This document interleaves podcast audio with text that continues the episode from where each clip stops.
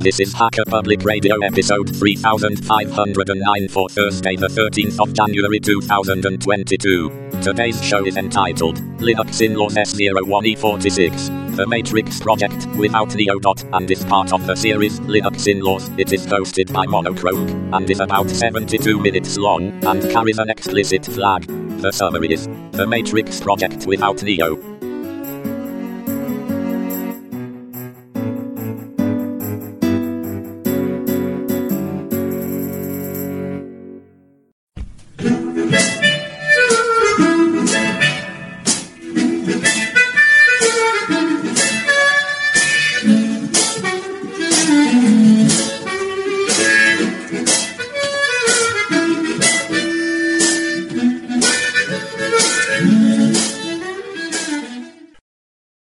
This is Linux In-laws, a podcast on topics around free and open source software, any associated contraband, communism, the revolution in general, and whatever fancies you tickle.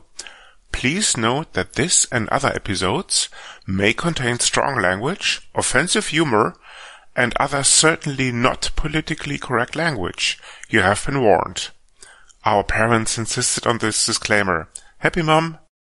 Thus, the content is not suitable for consumption in the workplace, especially when played back in an open-plan office or similar environments. Any minors under the age of thirty-five or any pets, including fluffy little killer bunnies, your trusty guide dog, unless on speed, and cute T-Rexes or other associated dinosaurs. This is Linux In-laws, Season one, Episode forty-seven. Martin, how are things? Oh, things are fine, and then we have a special guest tonight. Indeed, but, uh, but before we but before we go into this, Basie Martin, why don't we bitch a little bit about the, about the weather and Brexit as we usually do? Well, why don't we bitch a little bit about what's happening in Germany for a change? we can, we can, just go for it. How's it going what, in Germany? What, what's happening in Germany? Tell me. You see, Martin, I don't get out much, so I wouldn't know. Don't you live there? Or is that um, yes, you, but this is not able transitory. To your apartment anymore? Indeed, it's called reasons. COVID. fair enough, fair you enough. May know yourself, Martin. I don't know. No, no, no we're, we're, we're all good over here. Yeah, yeah, all sorted. Okay, Brexit or not? Excellent. Yep, yep, yep. Okay, and without further ado, now that the bitching part is over or has been dealt with, I'm more than happy to introduce um, Neil Johnson. Hello. Good evening. But Martin, why don't I really shut up now and you take it from here? Well, I think we'll need to let Neil introduce himself, really. Hello. Um, well, uh, I'm Neil. Uh, I'm here representing the uh, Matrix dot org project, um, which is an open network for secure, decentralized communication. And really what we're trying to do is create this open standard for instant messaging. Um, our, our sort of, we have a broader vision, but right now that's really that's really where we're at. Um, and the the whole the whole sort of sort of I guess the key into this is if you think about you know maybe the apps that you have on your phone today, and you you know you, maybe you have five six different messaging apps, um, and they're all walled gardens, and they they, they can't interoperate, uh, and so you have to remember who you talk to with you know you speak to this person with with Signal and this person um, on um, I don't know S M S even or Um, uh, or Telegram or whatever it will be, um, and it's okay. It's a bit of a it's a bit of a bummer maybe to have to remember all of that, but there's something really important underneath all of this, which is if you're say you're using WhatsApp um, and you decide that you don't like um, some of the changes to um, uh, terms of service of that uh, of that service, you can't really leave, or you can, but if you do, you leave your social graph behind. Um, and that's that's not a great situation to be in. And, and we think at, at Matrix, it'd be much better if it was a bit like email, where uh, it's an open standard. So if you don't like your provider, you can just move. And in fact, if you own your own domain, you can just move completely transparently and no one even knows. But whatever the case, you can still carry on sending email, and you can move from, from Gmail to Hotmail to self-hosted or you know what, whatever you want to do. Um, and with with Matrix, we, we kind of want to Take, take the same kind of approach, but applying it to instant messaging and, and you know, taking a kind of more um, you know, more modern approach to this, because email is obviously fifty years old, um, and fantastic technology had a huge impact in the world. Um, but what we're trying to do at Matrix is have the same sort of impact, but, you know, maybe for the next fifty years. And so um, what that means today is um, we have this open standard. We have um, lots and lots of different uh, implementations of the server technology and, and clients. Uh, everything is end-to-end encrypted. Uh, there's no single point of control. Uh, it's entirely decentralized. Um, and there's an open federation. Anyone can um, can spin up their own Matrix server. No one can stop you. Um, all the code is uh, Apache two licensed. So you can just run wild with this. Um, and that, that's really what we've been doing. The in terms of actual people using this technology, it's quite a wide range. It's at one end, um, particularly in the sort of open source communities world, um, Mozilla um, use Matrix now for all of their uh, community projects. Uh, we have GNOME and uh, K D E and Wikimedia also um, using Matrix. And we have uh, W three C just very recently trialing. Um, so fingers crossed on that. Right the way through to the other end of the spectrum, where really large governmental organizations and, and, and governments um, are adopting this technology as well. And what's what's kind of interesting about that is um, having this kind of decentralized architecture is actually a really, really good fit for very, very big organizations that have a lot of structures and a lot of silos. They need to talk to themselves, but they don't necessarily want to share um, uh, share kit between themselves. So this is this project. Um, how's that for an intro? Uh, perfect. That was beautiful. Thank you for listening, people. We'll see you. No, I'm joking. Yeah, we're done. No, be, before, before, before we go into the nitty-gritty uh, details of the project, maybe we can talk about a little bit about yourself. Oh, sure. Uh, looking at your LinkedIn page, I see that you're hailing from Cambridge. Why don't you tell us a, bit, a little bit about Neil Johnson, where he comes from, and what actually took him to the project? Um, okay, sure. So, I mean, my background is uh, as a as an engineer, um, and you know, it was always, you know, as I think a lot of people in that in that discipline, you know, you're just always fascinated with uh, taking things apart and uh, hopefully putting them back together again um, in a way that they they largely work how they sort of used to. Um, and so that was where my my studies took me, and I was spending a lot of time around. Um, Probably more about signal processing than um, uh, than anything else. That was kind of my uh, uh, my passion. Um, but I ended up working um, in a communications company. Um, this was sort of about twenty years ago now, and um, it was this this cool technology called S M S, and uh, uh, it was a sort of not quite early days of S M S, but definitely um, uh, early enough where you could you could still build some quite interesting businesses around it. Um, And the reason I mentioned that company was I met a whole bunch of people who I would later um, work with on the Matrix project. So we were always talking about communications, and we were always talking about uh, open standards. And um, one particular part of the company that I wasn't so so involved with, they were building a lot of communication apps for um, for various different telecommunication companies. And the problem was they were building out an app for this one and for this one and for this one. And they just thought it was awful that they weren't actually talking to one another, because these were over-the-top services. These these weren't S M S um, um, chat apps.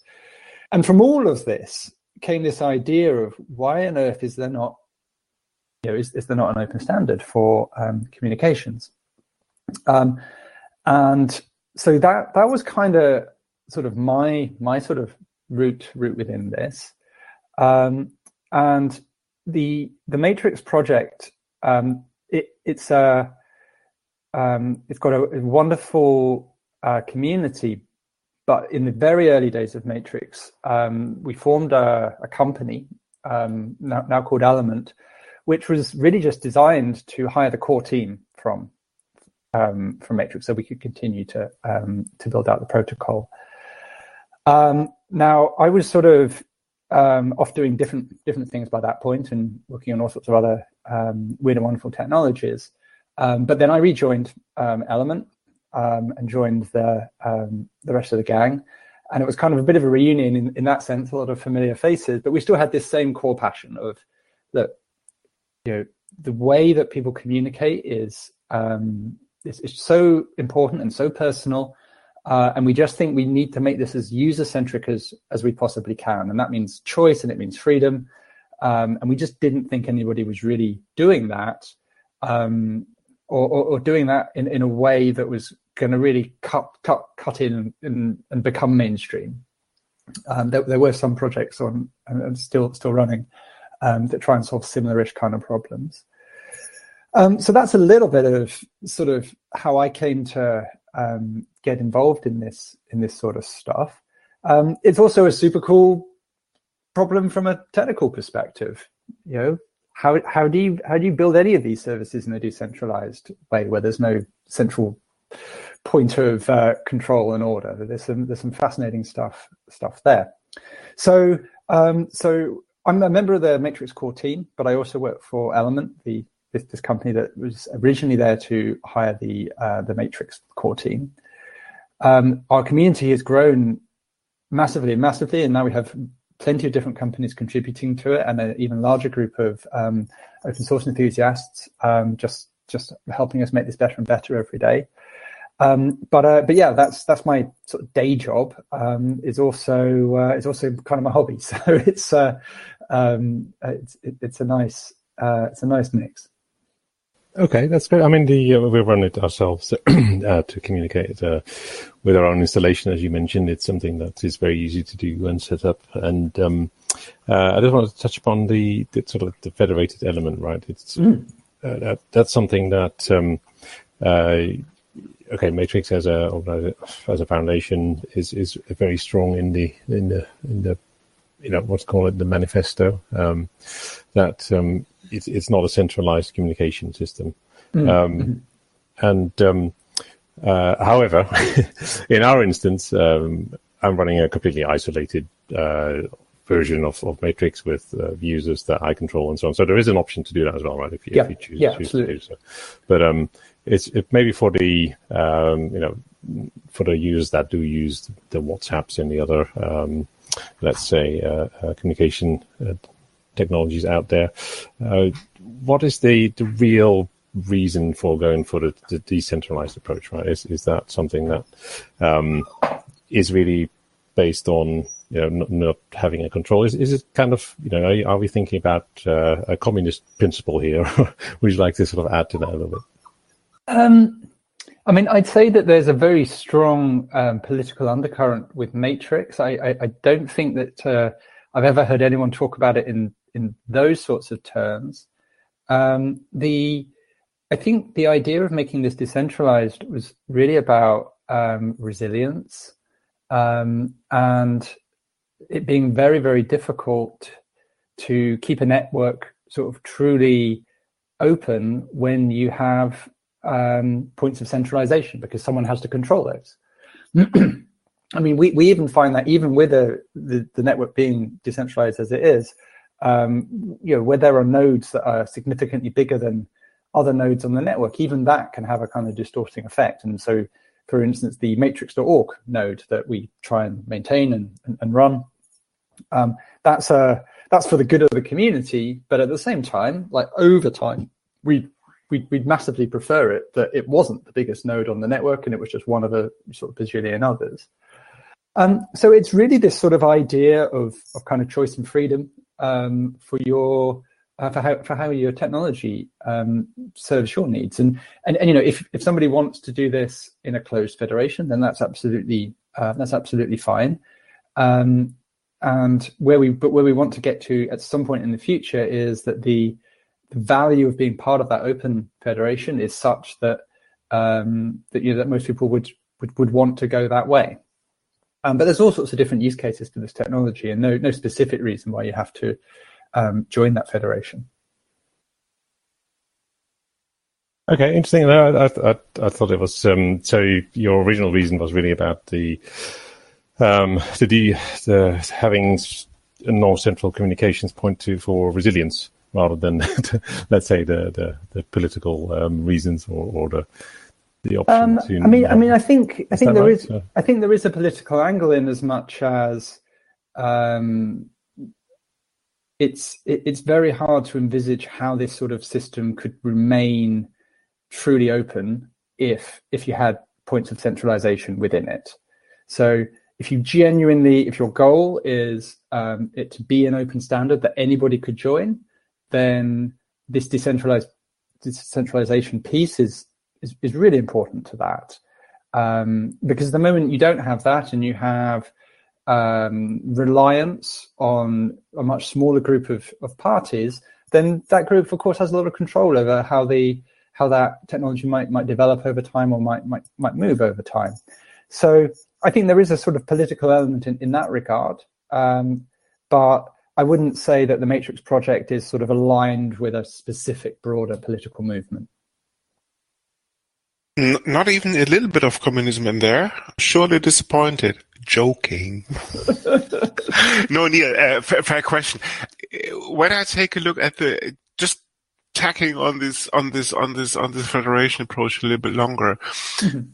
About two-thirds, I reckon, of the community events in Germany, including Chemnitzer Linux-Tage, Frostcon, and other and other open source uh, and open source community events, now have switched over to Matrix as their main means for communication, before, during, and after the event. Uh, thanks to COVID, these events have been switched to an online mode for the last one and a half years. Right. The Chemnitzer Linux-Tage uh, taking place this year probably being the best example. What I really liked about the whole thing is, and you got this spot on with the with the, with the comparison to email. Um, when you take a close look at it, email is really a federated system because you set up a mail transfer agent, and then these these M T As talk to each other based on the domain specification, similar to Matrix. But Matrix allows you to do much more things. And right. This is the reason why, full disclosure, we have been using um, a Synapse reference, uh, a Synapse instance, which is, if I'm not completely mistaken, the reference implementation of the Matrix if the, of the Matrix protocol, since we ever set up this podcast about one and a half, more than one and a half years ago. Oh, cool! Brilliant. And this whole federation thing wasn't in the focus area when we first decided upon a communication channel between the two of us, because Martin is living in in the U K, I'm living in Germany, and we use Element in addition to Synapse all the time to communicate. During the shows, after the shows, before the shows, we do our synchronization slots over, over, over Synapse and all the rest of it. So uh, we have found this piece of technology very valuable, even in a non, in inverted commas, not uh, in, in a non-federated fashion. Why don't we change tech a little bit, and why don't you speak a little bit about, about the technology behind Synapse and Element, if that's okay with you? Sure, sure, absolutely. So, um, so Synapse is a, a Python app.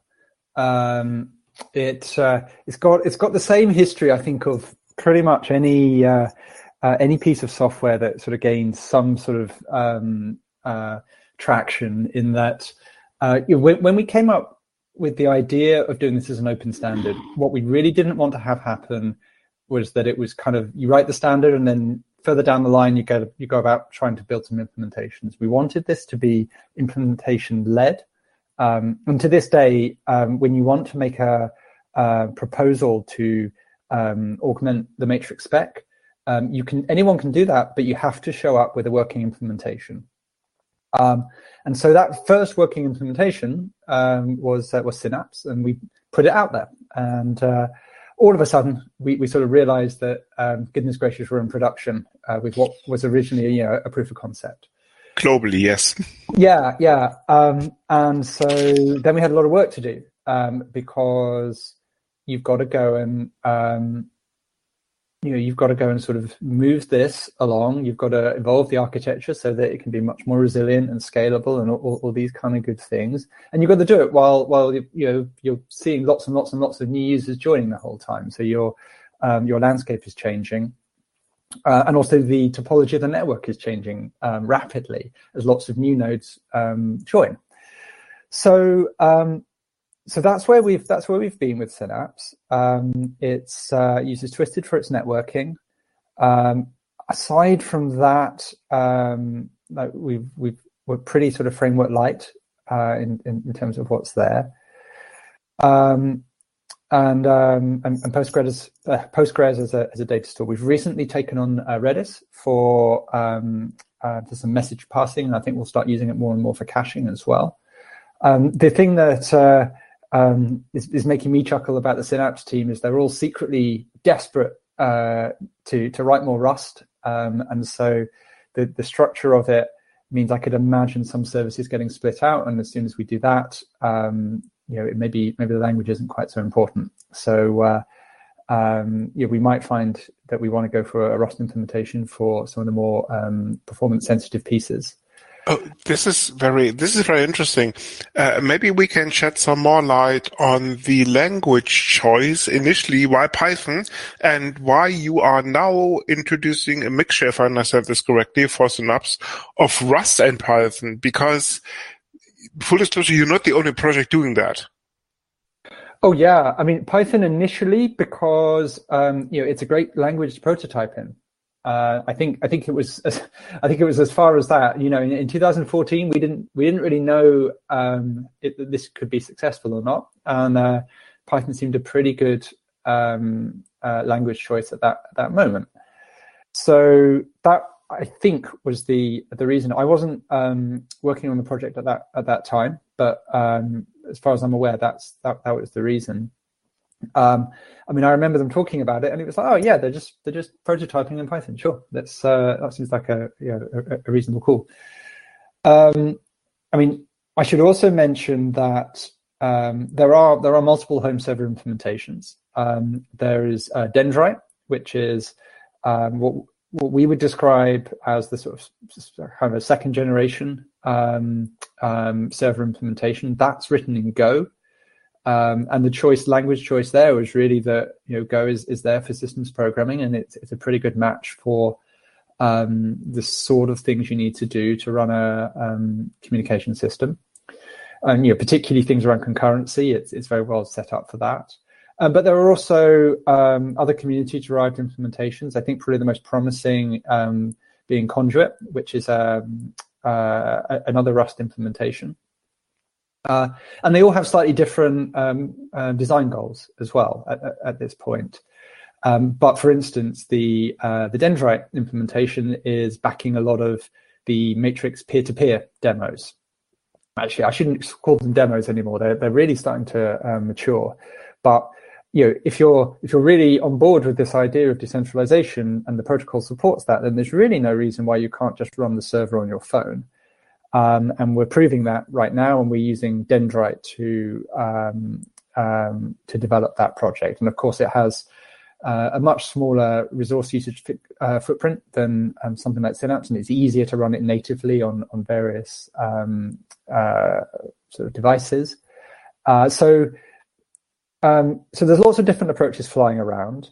Um, what's been interesting to watch the development of Synapse and Dendrite is that a lot of the ideas that underpin the architecture of Dendrite were in response to things we learned from from Synapse.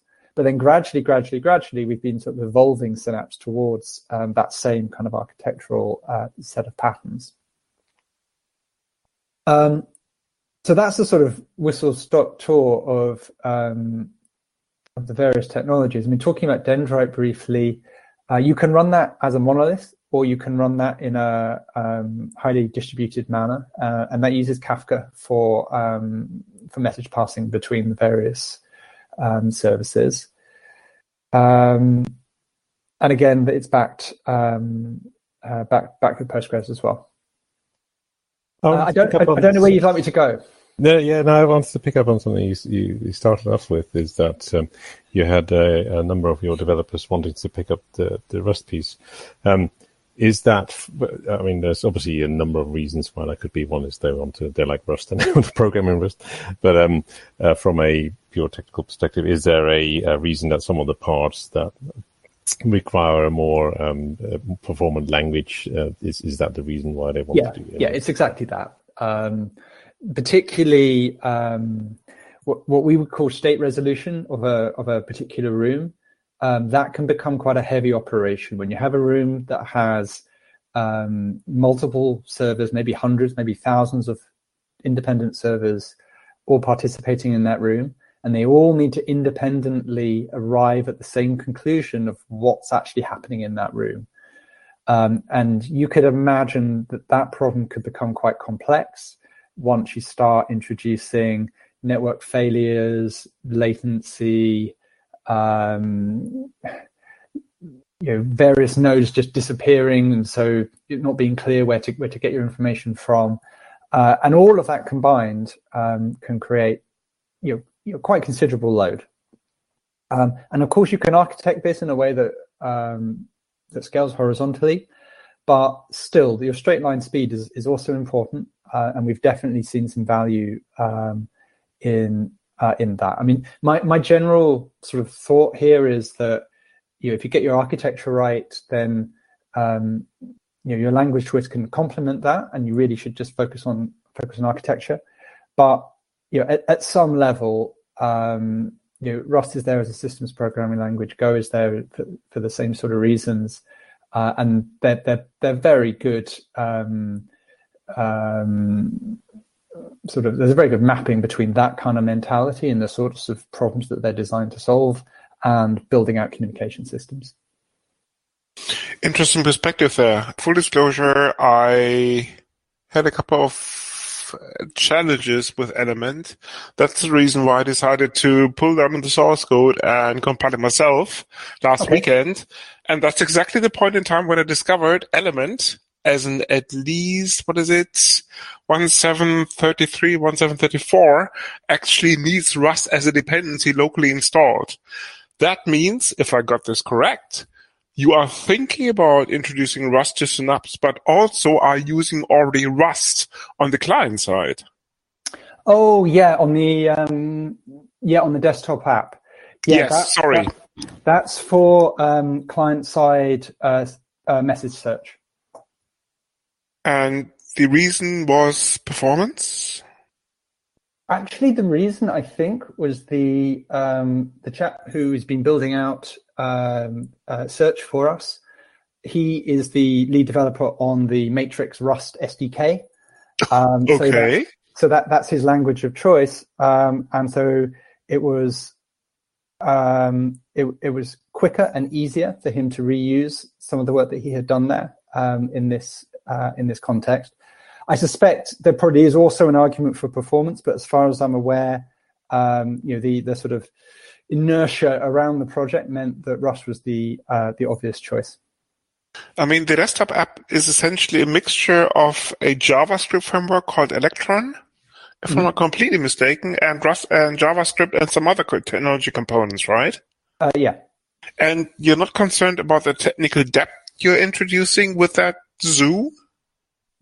Well, I mean, firstly, we're trying to move. Th- this forward. Is, of course, a challenging question. Yeah, no, no, no. I know, I understand. I mean, um, the, I mean, using Electron is is really a pragmatic decision. Um, so we build it out equally for web um, and and the desktop client, uh, and Electron allows us to uh, to then provide a, a sort of native desktop client. Um, which also then, from a packaging point of view, allows us to um, to do things like client-side search in um, uh, in in Rust. Uh, we don't have, and, and this and this is for um, specifically for uh, encrypted rooms. Um, if you're using the web client, uh, this this doesn't support um, client-side search, uh, and instead it's it's all server-side search. So you only get search for um, Uh, unencrypted rooms, so like, you know, maybe public rooms and that, that sort of that sort of thing. Um, so with our um, with our search and our cryptography uh, infrastructure, we I mean the bounds of that are very um, are very well defined, um, and as a result of that, uh, we're okay with the complexity that that that, that adds. Um, so that that's really the decision-making process uh, around it. But I will say, going back to Synapse, one of my biggest concerns um, of adopting Rust and having a sort of hybrid kind of project is, of course, it adds a lot of uh, complexity to packaging. Um, it, you, you need developers who feel comfortable across multiple technologies. Uh, and so that definitely does add um complexity, and you need to think about that very, very carefully before you really um uh, really commit. So I think where we're at at the moment is there's there's a lot of enthusiasm for it, but we haven't we haven't all sort of looked at us each other and looked ourselves in the eyes and said, are we actually going to do this? Um, that's still very much a uh, uh, for discussion point, because it would be a significant um, a burden to take on. But um, we think that there could also be some really, really great advantages with it too. Great, great. Um, yeah, I wanted to pick up on something else you, you mentioned as well, is um, the, the use of, of Postgres and Redis. Um, clearly, I run it uh, myself on uh, with, with Postgres, being a long-standing Postgres fan, but um, was is the introduction of Redis something that you notice when you are running your own Matrix dot org um, uh, instance? Is, is how many users do you have on there, and is that uh, is using Postgres there the reason for introducing Redis, or are there other reasons for doing that? Oh, so um, so the reason to we we use Redis for for message passing between processes. So because yeah, it's yeah. Python, we've got our main process. Um, you've got your global interpreter lock. Um, so we actually end up spinning up a bunch of other processes, and they they need to talk to each other somehow. Uh, and initially, we ended up with a kind of homegrown uh, T C P-orientated um, uh, system that, you know, was fine when we first started out. But, um, you know, building that kind of technology in a really, really robust, resilient way is, is a hard problem. And lots of people have already spent a lot of time fixing that problem. And um, um, the folks at Redis have certainly, have certainly done that.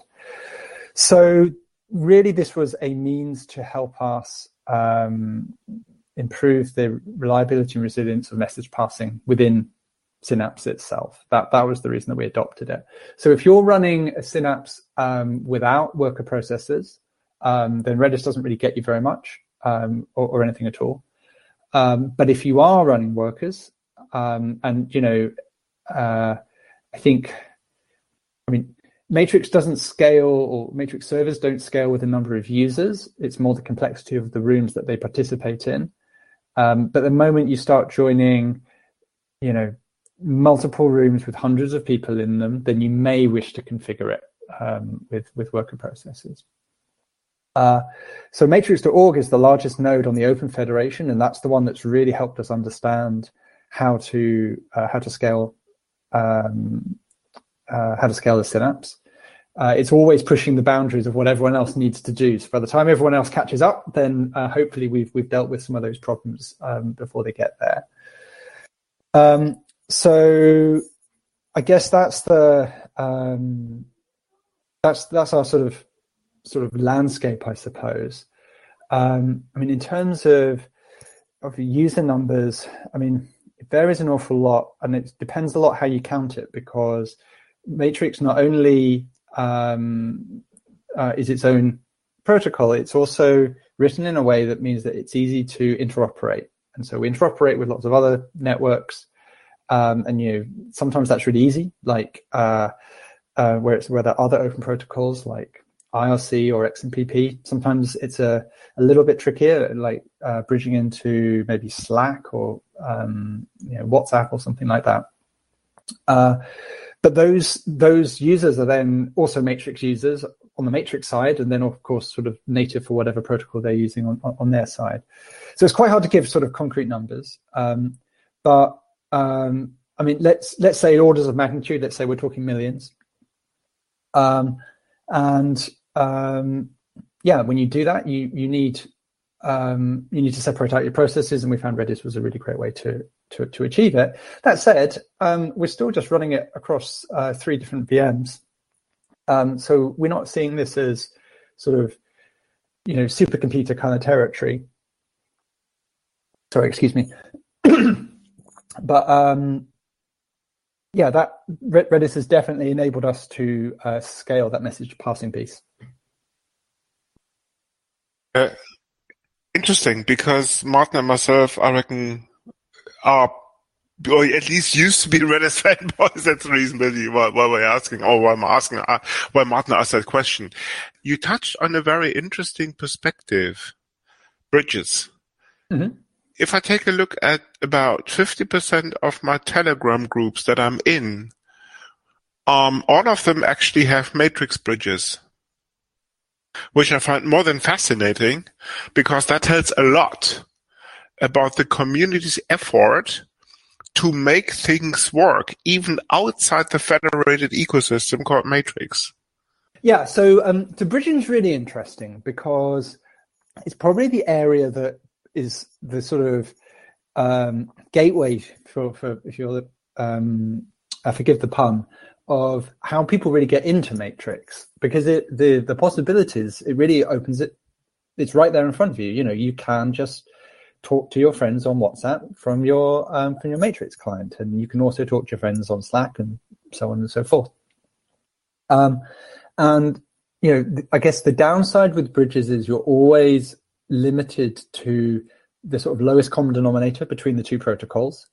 Um, but there's so much um, community effort, core team effort uh, to try and make those bridges just just work as well as they possibly can. Um, the, uh, that it, it makes this really sort of vibrant ecosystem sort of outside of the um, confines of Matrix, which is just, just really, really exciting. More, more, more than interesting, Neil. Okay, let's take a step back. Given the success or track record of Matrix, where do you see this project going, not just in terms of technical progress, but also painting the bigger picture here, worldwide domination? Well, um, I think that the thing that's important to realize with Matrix is that while today um, the primary use case is for chat, um, but all, all it really is is a means to pass about arbitrary data across the internet in real time. And so you can just see it as a sort of fairly generic Um, messaging layer for for the internet, um, and I think that's sort of long term where we think this technology will will sort of add most value. And wherever you wish to share information, and that real time um, component is important to you, then Matrix ought to be able to um, support that use case. So, in the sort of relatively short term, I guess this means things like, you know, you could do forum software, um, you could do um, collaborative documents, um, so like a uh, like a Google Docs clone. Uh, we have somebody working um, on that project right now at Element, just as a sort of R and D project. Um, you could do um, you could implement you know services like Twitter in um, uh, in Matrix.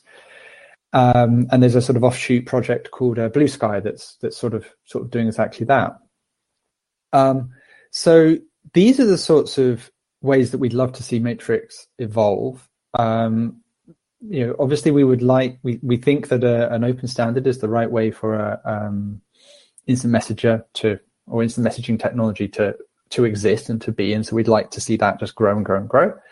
Um, we'd like to see the ability to bridge into other services and to interoperate just become sort of the norm and, Um, and a kind of expectation so that anyone can talk to anyone who chooses to. And, and, you know, as a user, you, you obviously have a lot of control of your own experience. So, um, you know, you can choose who you talk to.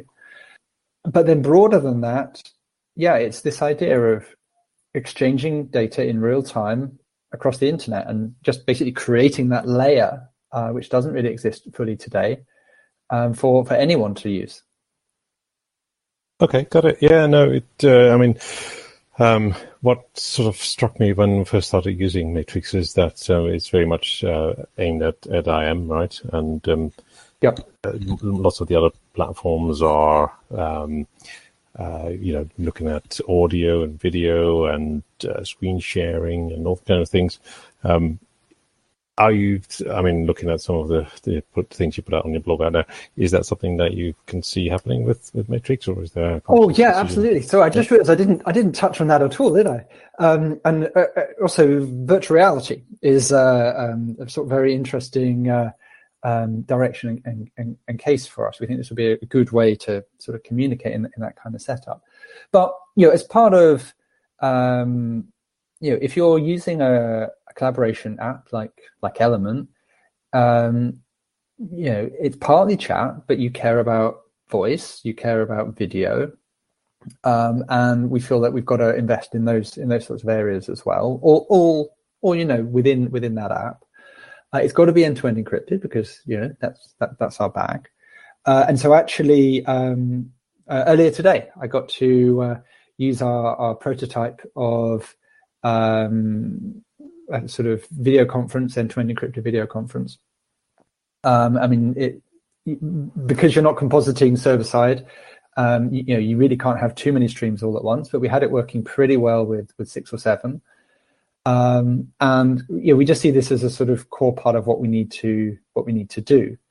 Um, the background of the core team, um, including myself, actually, was building out um, video telephony codecs, and um, so this is always an area that we kind of wanted to um, uh, return to.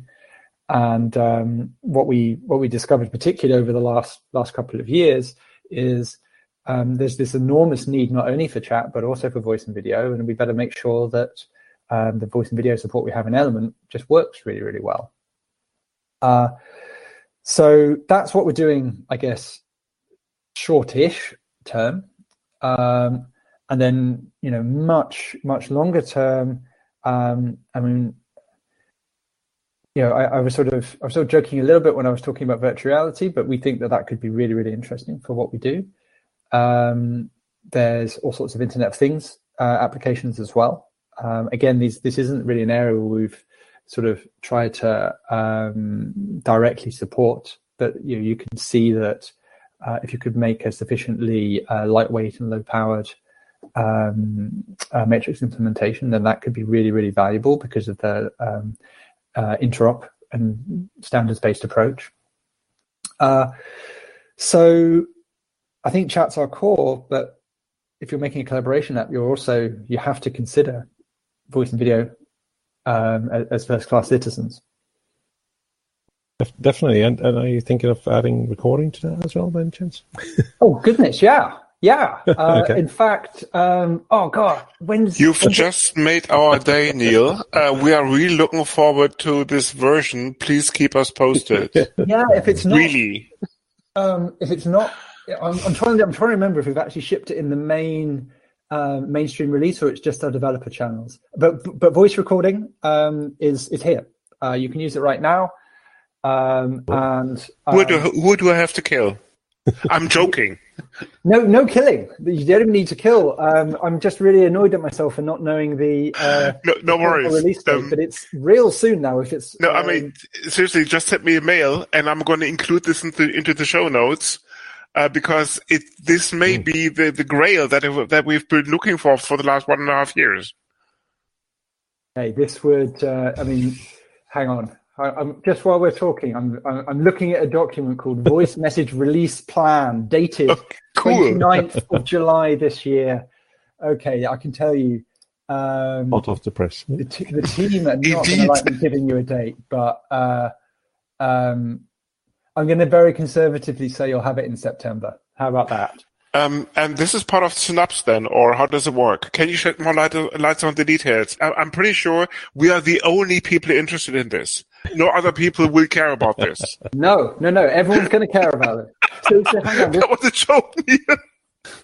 All right, all right. Go ahead. Full disclosure. People, you heard it here first. Linux In-laws, the place to be. Full disclosure, you get it here. The latest. But Neil, the, go um, ahead. The floor is yours. I, I just want to make sure we're talking about the same things. This is uh, voice message recording. So I can, I don't want to type. I just say, hey, Chris, great uh, great podcast. And then I send you that. Yes. Um, so what about, what you want. What about recording voice calls? Oh, right. Uh, That's what we're getting at. Oh, now I've got you all excited. Um, Sorry. so, so uh, that's exactly reason... what we would be looking for. Yes, that that'd be the one. that yeah. would be the one. Yes, that would be the kind of feature. It would have saved us a lot. Indeed. So the reason we don't have that is because typically the oh, no. for that is for um, conferences, like like multiple people. Uh, and the way that that works in uh, Matrix today is we we basically build um, uh, around a a service called Jitsi. Um, that, Are you serious? Uh, yeah, yeah. Oh, dear. Okay. Yes, we do. Um, and um, And it, and, it, and, it, and it really serves our purpose. I mean, we, we obviously want to do this natively ourselves, um, but um, but this is this is what we use. And so we use their stack, and we use Jibri to do the recordings. Um, so, Welcome to hell. So I'm afraid we don't say. have... Uh, sorry, sorry full, full disclosure. For one and a half years, not only within the context of this podcast, also among other communities, I've tried and failed to use Jibri to record Jitsi sessions, let's put it more diplomatically, with very limited success. This platform doesn't scale, I'm afraid. Even the public instances you get uh, from, from the project itself that put recordings into Dropbox are not really scalable.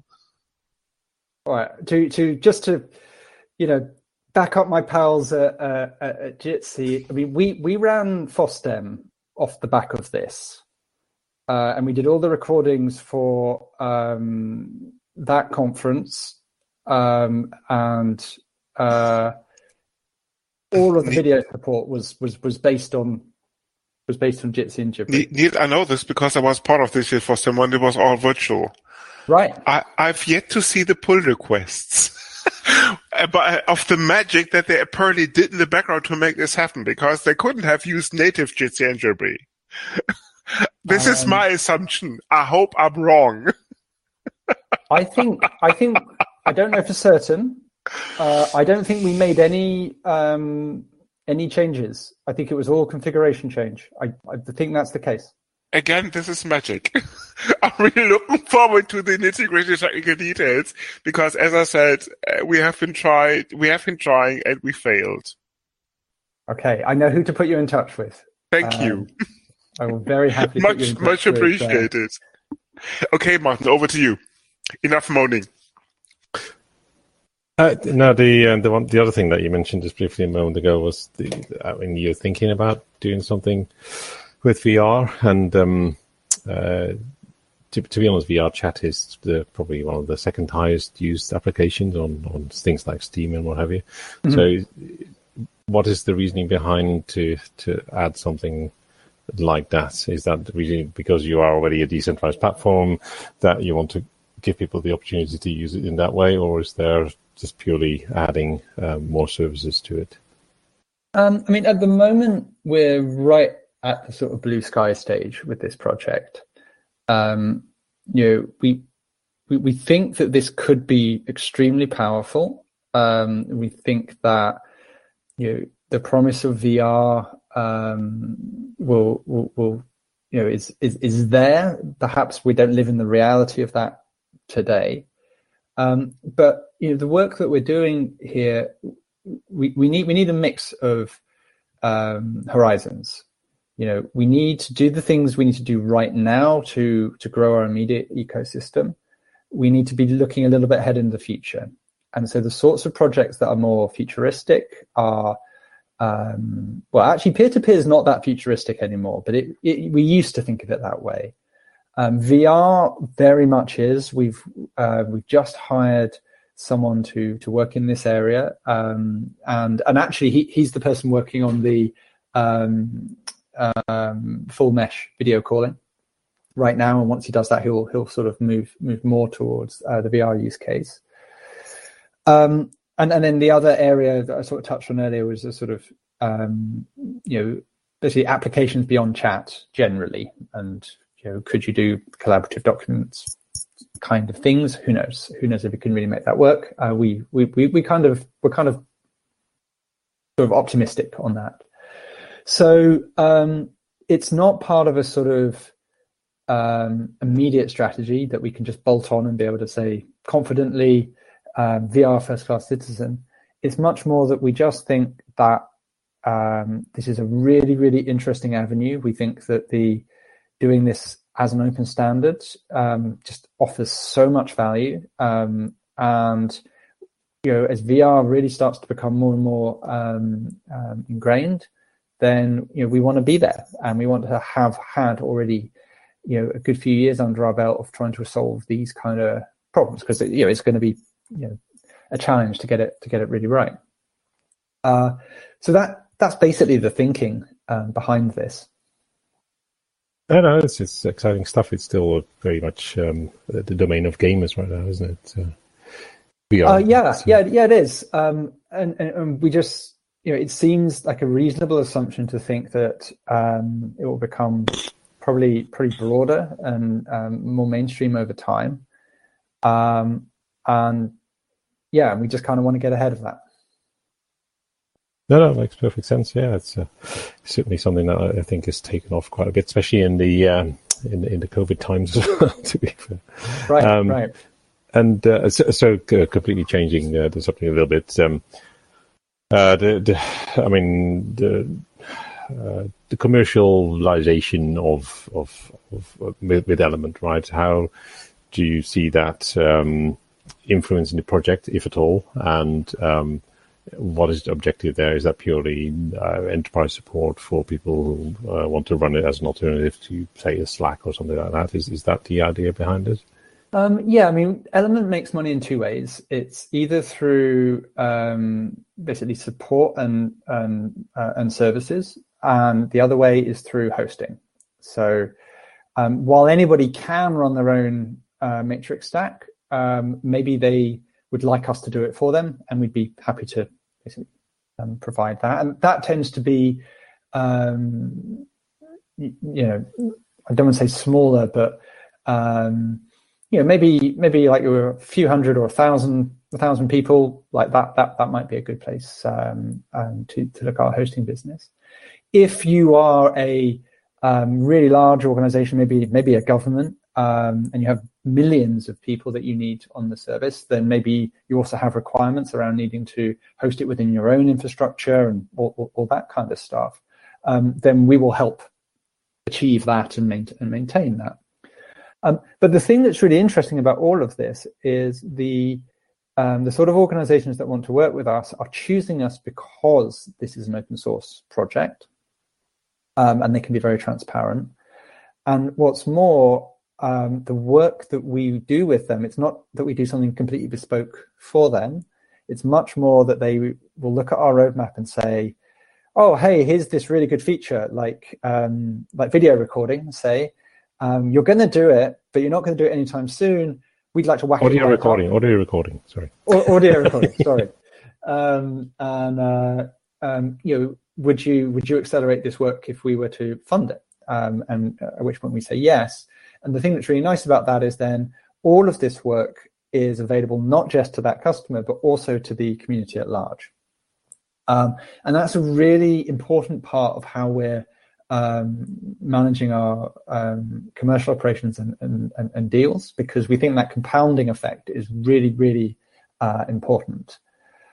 Um, so, so that's that's how the sort of commercial angle um is sort of, that's the kind of the landscape, I suppose. Um, and it's really for us then to sort of help these sorts of organizations figure out how to get the most out of Matrix. And um, of course, the more we do this with various different places, you know, they, they all have similar-ish kind of needs. So because it, we have this compounding effect of as much as we possibly can getting into the mainstream community release, Um, it means we then already have these capabilities for um, for others in the future. Interesting, interesting perspective on the on the on the way forward. Apart from the integration of blockchain technologies and quantum computing, is there anything that we should touch upon we, before we close off this show? Uh, that, of course, wasn't a joke. Yeah, no, I got that one. Uh, What what other things um, are important? Um, no, look, I think we've I think we've covered off the main things. I mean, I, I'd say one area that is very important for us right now um, is that if you're building out an open an open network, you have to take um, trust and safety and abuse really, really seriously, um, and you've really got to build this in as a first class citizen from you know, from as early as, as you possibly, possibly can. And we've all seen um, other communication networks or social media services that you have, I'm sure now really dedicated, great teams working in this area, but it's very hard for them to have the, the impact and the effect that they that they need to be having. Um, and so this is an area where the Matrix Project is, um, is, is investing heavily in and trying to build out uh, tools, I guess, for ourselves initially, and then to share those tools with, so that any um, any Matrix community can, can reuse them. Uh, and, and the ethos here is to not only provide tools for moderators of rooms and communities, but also to give tools to the user themselves. So, um, you know, as, if you're navigating an open network, you should have um, the ability to say, say something about the experience that you're that you're willing to have. Like, maybe you're completely fine to see the whole gory internet slash matrix ecosystem, and, and you don't want any um, any kind of filtering on that. Or you say, well, look, there's certain things I'm just not interested in, and I don't want to. I don't want to see as I use as I use Matrix. And you should you should have the control yourself to uh, uh, to do that. Um, so we're in early stages with some of these projects. Um, on the community tools, we're um, a lot further down the line. Um, and so I'll just call it out because it's it's an area that um, you know, any chat app, we, we just sort of feel like everyone should be talking about and trying to share their experience and trying to and trying to improve across the board. Uh, so it would be remiss of me not to mention it and not to make it very clear uh, how much time we're spending on um, um, on, on these sorts of projects. And I reckon, needless to say, for anybody who wants to be part of this revolution, um, the place is on GitHub will be in the show notes, as in the as in the Synapse reference implementation, as well as Element. Yeah, absolutely. I mean, and it, you know, because of the nature of it, if you look at our kit and you don't like it and you can do better, just go and write your own client and write your own server and uh, join the uh, join the party. Um, but absolutely, um, there are. Um, I mean, we've got a, a wonderful community, lots of chat rooms that you can join to to get you going. Um, full-time jobs. Um, Element are hiring. I think a few other companies in the ecosystem are hiring as well. Um, so, uh, yeah, if you like any of the sound of any of this, um, come and have a chat, or, or reach me on uh, uh, on Matrix. I'll share my uh, my handle um, and can maybe put those in the, um, the notes as well. Yes, please. Thank you, Neil. And people, you heard it first. If you want to get rich and be part of the revolution, Element is the place to join, apparently. And with that, it takes us right into the P O Xs. Uh, the P O Xs is something called the Picks of the Week. Essentially, it's something that we all take our guests through in terms of something that has crossed your mind, Neil, that you think uh, within the last week or two is worth mentioning. Can be anything. We rarely have government comments or political views, but rather most of the stuff revolve, evolves around books, movies, whatever, but anything goes. So, uh, if you want oh. to share your political views, that's fine too. Oh, goodness. Oh, you put me on the spot and my mind has gone absolutely blank. There is uh, a, there's an open source project called Element you might be tempted to mention. But you don't well, have to, Neil. That's okay. Well, hey, I tell you what. I mean, it is, it is sort of political, but um, and it but it's relevant to Element. Um, um, I think that... Uh, One of the things rattling through the E U right now that I was really fascinated to hear was they're trying to figure out, oh, we've got these enormous tech companies and we don't quite know what to do with them. And the old systems of the last century of how you how you deal with um, monopolistic practice, like they just don't seem to be working. What are we going to do about this? Um, and there seems to be real consideration going over to the idea that if you're going to run a, ser- a service like uh, like a Facebook or um Um, or even a, a WhatsApp or an Instagram, then you need also to provide a certain level of interoperability. So suddenly this can't be a walled garden anymore. Uh, and instead, this has to be uh, something where others can interoperate and they can build their own clients. Uh, and I was astonished to see this because it's an incredibly um, nuanced and, and a thoughtful approach um, to the problem. Um, I think it's in very early stages from a legislation point of view, and I don't want to embarrass myself by misquoting the the, uh, the legislation, but I'm sure I can uh, hunt it down. Um, and I just think that's not something that's happened in the last two weeks, but I do think it's um, something I found utterly extraordinary, and I was delighted to uh, delighted to hear it. Details, of course, people will be in the show notes. Uh, Martin, anything on your side with regards to worth mentioning? Uh, and P O Xs? Boxes? No, I don't have any boxes this week. You don't have any boxes. Not no, even uh, the, the great nation of, of the U K leaving the uh, leaving the uh, European Union or something. Oh, that, that was quite some time ago. Yes, yeah, but the ripple effects are still, that's still visible.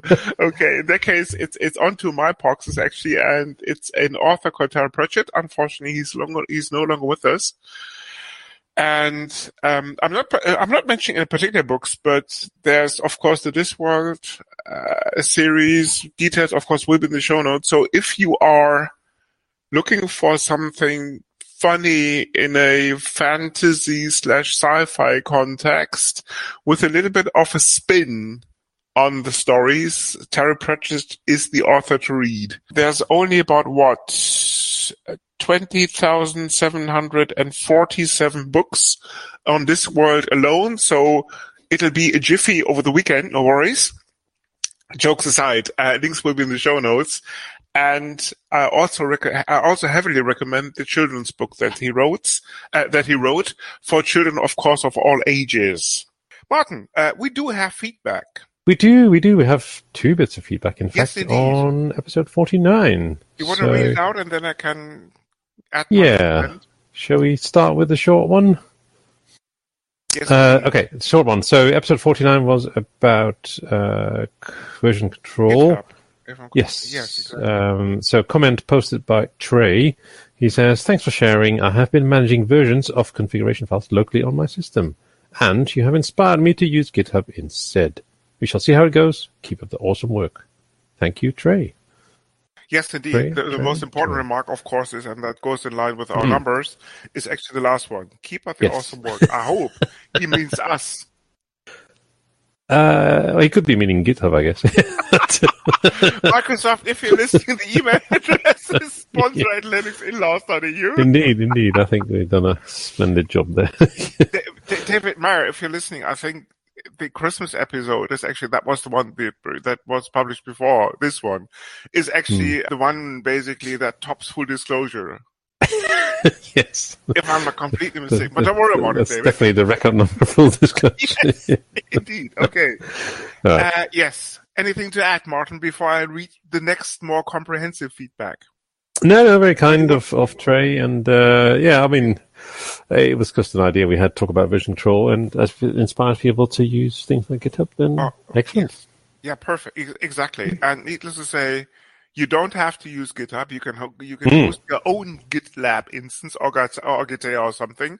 Yep. Shameless teaser, there will be an episode forthcoming where we t- where we will go into a little bit of detail about Gitea and how to use this in a static H T M L generator context. Stay tuned. Ah, yes, that was requested Indeed, by someone yes. as well. Yeah, yeah, yeah, yeah. Yes, Ken, if you're listening, this is your episode.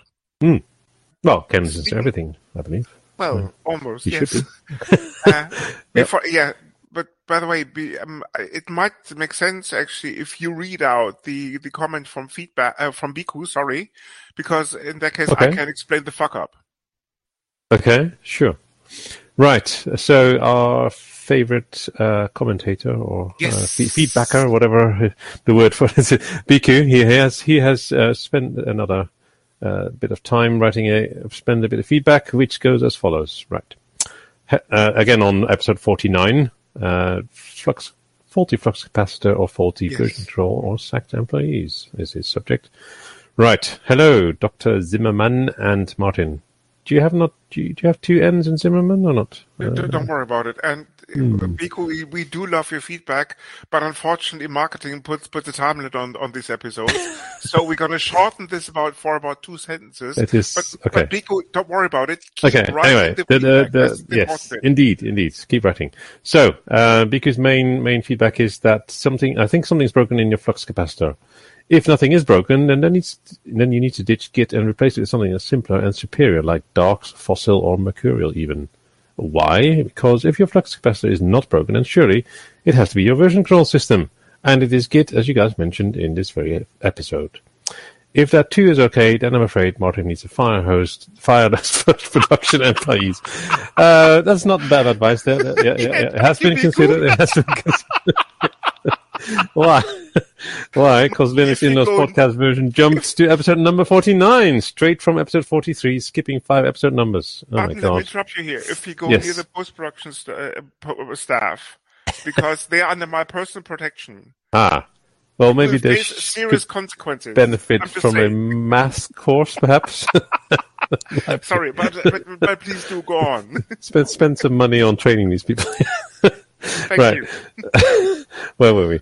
Uh, right. So this episode on version control system was excellent, as always, informative and entertaining. Kudos. Uh, gets yes, thank you, Biko. Indeed, indeed. Sorry, Chris, carry on. Sorry, go ahead. Okay, he he carries on, he carries on. Uh, Git's history is very colorful, full of ideals, egos, ethics, necessities, betrayals, full of great drama, in short. And it involves a hero who is willing to put ideals and ethics aside to reach his goal.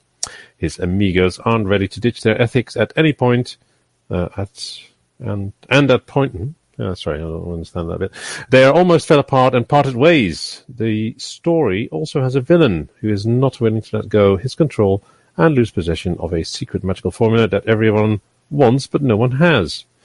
Many of our heroes' friends tried to fi- yeah, tried but failed to find his formula.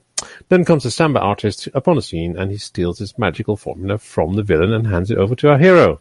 Story ends, but this is only the beginning of a saga. And so, so it goes on, right? It does. He has even some suggestions for the cast. Uh, which is um, a little bit ambiguous, you. Because, if you ask me. Yes, uh, because much, much appreciated. As I said, unfortunately, we have to cut things out a little bit. Uh, but yeah. as I said, your, your lengthy feedback. Um, um, ah, yes, um, yes, yes. Um, um, yeah, um, emails are appreciated. Mm. And because, as I said, the, the offer still stands. Please come on the show. Hmm.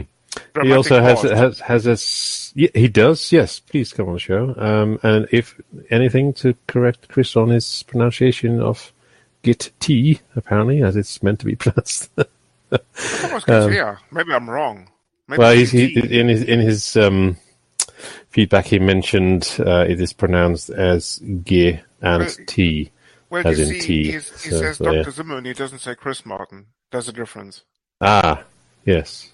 But don't worry about it. Is this, okay. is this some, some, some dodgy relative of yours who does cheap operations? I can't go into details, unfortunately.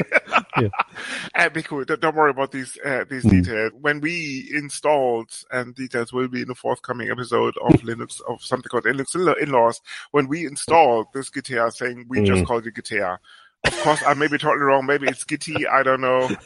Uh, but all will be revealed in the in the Gitea or Gitty next episode. Yes. You see, the trouble, of course, with Gitty, if you replace a single consonant, you're in deep trouble. Mm.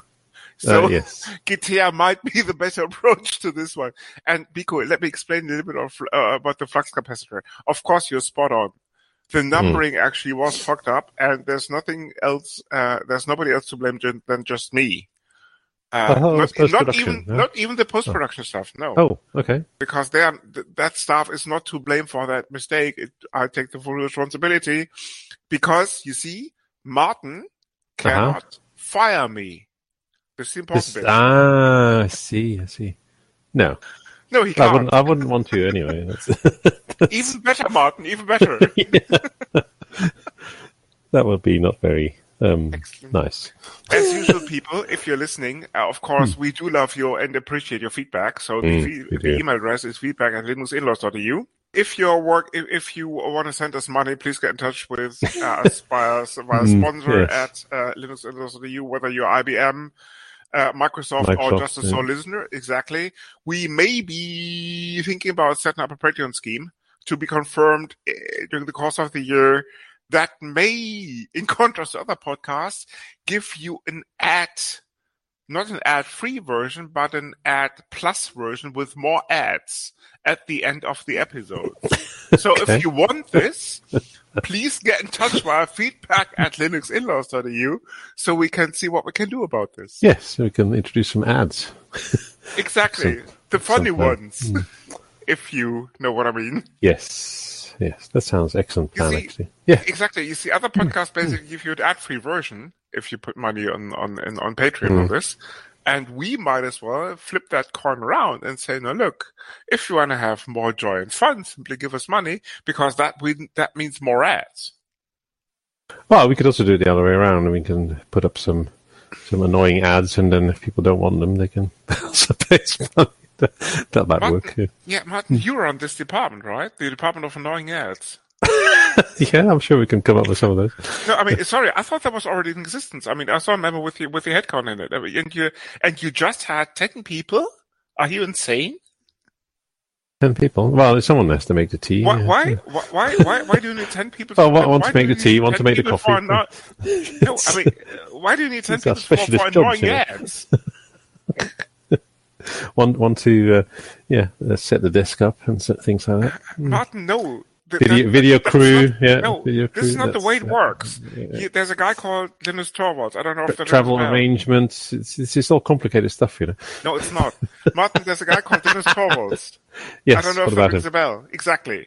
So get what, in touch what's he got to do with our ads? Get, get in touch with him and basically saying that Nvidia is sponsoring us. That should do the trick. You think? And, and simply record his his his, his comment. That's yeah. one annoying ad. It's, if you know uh, what yeah. I mean. We, we, we, I think we have a few in the bag already, anyway. Of, of those. Type Perfect. Of, we can and that, of course, will concludes. Yeah, concludes the feedback. And as I said, keep mm. them coming. We keep them coming. It. Yeah. Yes. Very much appreciate it. And with that, I would like to thank Neil Johnson to be part of this. Thank you very much, Neil, for well, making an appearance.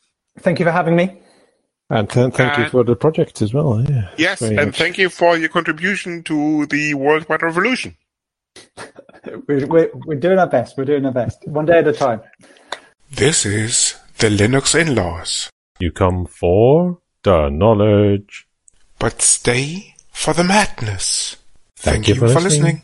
This podcast is licensed under the latest version of the Creative Commons license, type attribution share alike.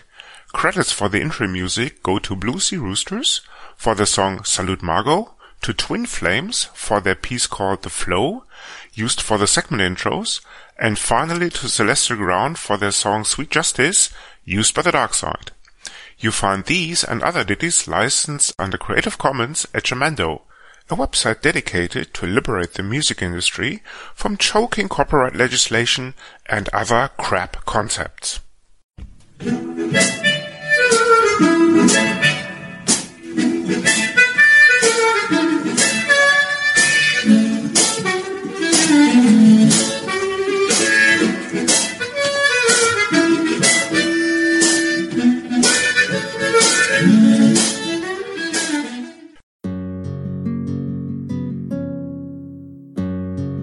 You've been listening to Hacker Public Radio at hacker public radio dot org. Today's show was contributed by an H P R listener like yourself.